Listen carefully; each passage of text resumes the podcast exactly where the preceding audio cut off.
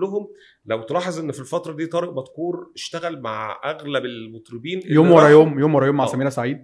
من أغاني بقى. الألبومات برضو فيها تصور موسيقي والأغنية نفسها طبعا علامة. أغنية يوم مع الشباب طبعا. وسميرة سعيد. وعمل. في ناري نارين. ناري نارين كان نفس بس كمان. كان آه، يمكن ناري نارين كان في السنة التملي معاك آه. كانت 2000 برضو. 2000 آه. آه وعمل مع حمائي آه، وعمل لحمائي طبعا. خلينا نعيش. آه، وعمل شوية أغاني حلوة قوي لشيرين وجدي لو بينا إيه. لو بينا إيه. آه, آه، و... واشتغل مع مين كان؟ اشتغل مع راغب علامة تقريبا. واشتغل مع كل الفنانين اللي في السوق كانوا عايزين يجروا يعملوا نفس الشغل اللي اتعمل في تملي معاك اللي عمله طارق مدكور. الحقيقة إن هو كانت بصمته مع كل الفنانين في الوقت ده غيرت من شكلهم الموسيقي والغنائي تماما. يعني قدموا حاجات مختلفة. يعني زي ما بتقول هو شيرين وجدي خدها من حتة لحتة تانية خالص يعني فقدمت حاجات عظيمة معاه في التجربة دي بس لكن طبعا التجربة دي طبعا احتاجت في الأول مطرب زي عمرو دياب إن هو يكون مؤمن بالتطور ومؤمن إن هو ممكن يديك مساحتك إن أنت تعمل الثورة دي فمن غير عمرو دياب طبعا ما كانش هيحصل المو- يعني لازم هو حد يديك كان وفاترينا كمان و... طبعا مم. كان في توافق كبير في الأفكار بقى هنا إنه في اللحظة دي إنه عمرو دياب كان عايز يطور. ويحاول يكرر نجاح حبيبي يا نور العين اللي شجعه اللي وصل للعالمية. فكرة هنا أنا هنا الهاجس مش الهاجس الحلم بتاع أنا عايز أسمع مزيكتنا للعالم بره. ده مم. حصل في نور العين. مم. ومن بعد نور العين محدش عرف يعمل ده من المطربين المصريين. مم. وفضل عمرو دياب كأنه هو اللي شايل المسؤولية دي إنه أنا لازم أعمل منتج جديد وأغنية جديد توصل بره والعالم يسمعها. مين اللي كان عنده هذه النظرية وهذه الرؤية الفنية؟ هو طارق مدكور والمفاجأة بقى هقول لك تفصيلة وحاجة ممكن أول مرة تتقال. عمرو دياب كان حاول آه، في مع حبيبي نور العين لما نجحت جاب موزعين أجانب يعملوا لها ريميكسات آه versions remix آه ويغني بالإنجليزي وبتاع بس ما نجحتش. كانت أهدافها تسويقية لكن ما مم. نجحتش عندنا وما نجحتش أصلا بره قوي.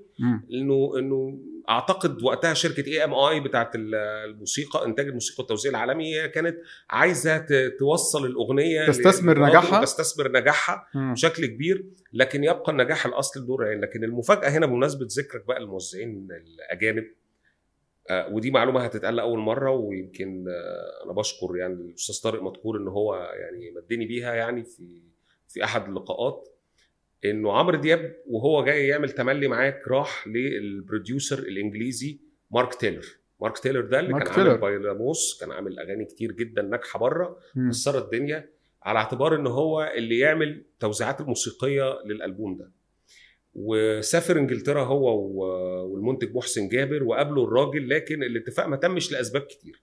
منها جزء يتعلق بالهوية الموسيقية بمعنى إنه لما بتجيب موزع غربي تماما عمره ما هيبقى عنده الحتة الشرقية اللي أكيد لازم تبقى موجودة في كل أغنية أنت بتعملها حتى لو كانت أغنية غربية. بمعنى إنه تملي معاك على مستوى الألحان هي كلها ألحان شرقية.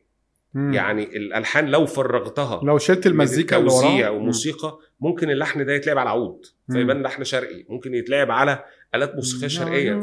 فهو القالب اللي أنت بتحطه. باستثناء طبعا عشان أكون منصف ودقيق لحن أو لحنين هم اللي اللي بياخدوك للمنطقة الأسبانية زي. بعترف قدام عينيك بس دي آه. مش دي مش بعيدة شوية عن الشرقي ممكن آه لا لا آه، العالم لا ممكن تبقى- لا لا آه. لا لا لا فالفكرة هنا إنه إنه ما تمش الاتفاق مع مارك تيلر لل... للسبب حتى ده تملي معاك والله يعني هي أنت لو شلت المزيكا اللي وراها تملي اللي معاك دي آه، لحن آه، كرد شرقي كرد جدا شرقي طبعا. وملمس في الحجاز كمان أيوه حتى عمرو دياب في حفلاته لما بيجي يقفلها بيقفلها بموال صحيح. بكون يا حبيبي يا حبيبي عارف انت القفلة دي آه آه القفلة فهي. أصلا هي اللحن نفسه شرقي.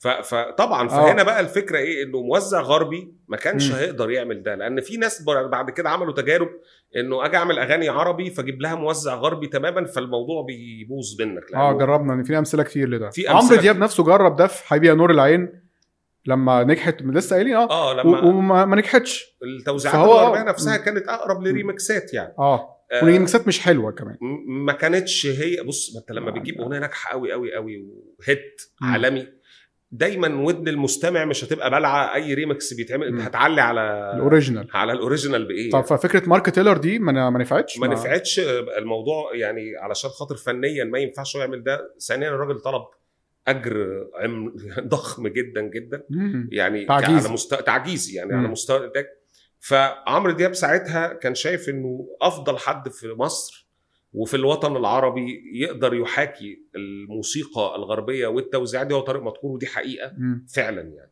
طب بس في حاجة عايزين. نقولها برضه في الموضوع ده مم. هو طارق مدكور فجأة كده من أول ألبوم قمرين تحس إن أصوات ال- الآلات بتاعته اتغيرت المكتبات آه الكواليتي بتاعه عالي قوي عن اللي حواليه فجأة هل هو اشترى حاجة مثلا اشترى مكتبات آه راح عمل حاجة بره عمل لا هو يعني طول الوقت درس حاجة لا لا لا هو طول. الوقت بيسمع وطول الوقت عنده أصوات جديدة لكن هي الفكرة إنه الفرصة جت ان أنا انفذ.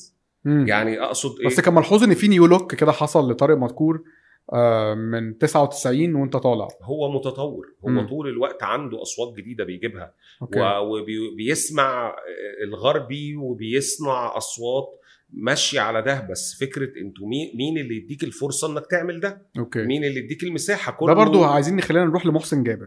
أكيد طبعا. الراجل ده برضو كبيرة ليه؟ يعني آه، لم يبخل. بغض النظر عن موضوع الموزع الأجنبي يبخل في قمرين طبعا يعني لما. تعمل دويتو مع خالد ومع أنجلا مم. ديمتري يعني ده وتروح تسجل كمانجات في فرنسا فرنسا و... و... آه. فتحيه كبيرة لمحسن. جابر يعني المنتج الكبير يعني راجل آه، ليه أدوار مهمة جدا في صناعة الأغنية المصرية من قبل حتى كمان آه، تملي معاك وعمرو دياب حتى لأ ده يعني مع فنانين كبار قبل كده ومنتج فني. منتج فني ليه فاهم وجهة نظر في في الأغاني يعني بيكون ليه وجهة نظر وبيبقى كمان بي يعني في الفنانين والملحنين والشعراء بيبقى عنده ذوق ويعرف مين دي تروح لمين يكتب عليها ودي مين ممكن يلحنها بس بس عنده الحتة دي عنده ده بس تحديدا في. تجاربه مع يعني تجربة تملي معاك و... و... وتجربة نور العين وتجربة آه، قمرين هو كان مدي طبعا الحرية التامة ما يعني عمرو مع عم- دياب مع عمرو دياب انت- الكل- يعني هم ما فيش حد بيتدخل فيه هتعمل إيه ولا مش هتعمل إيه وهو ده اقتناع من محسن جابر طبعا منه شغال مع فنانين بيفهموا. يعني فنانين كل تجاربهم ناجحة يعني. ف... طبعا. فبالتالي اولا تحية ليه لأنه كان بيمثل الدعم للتجربة دي.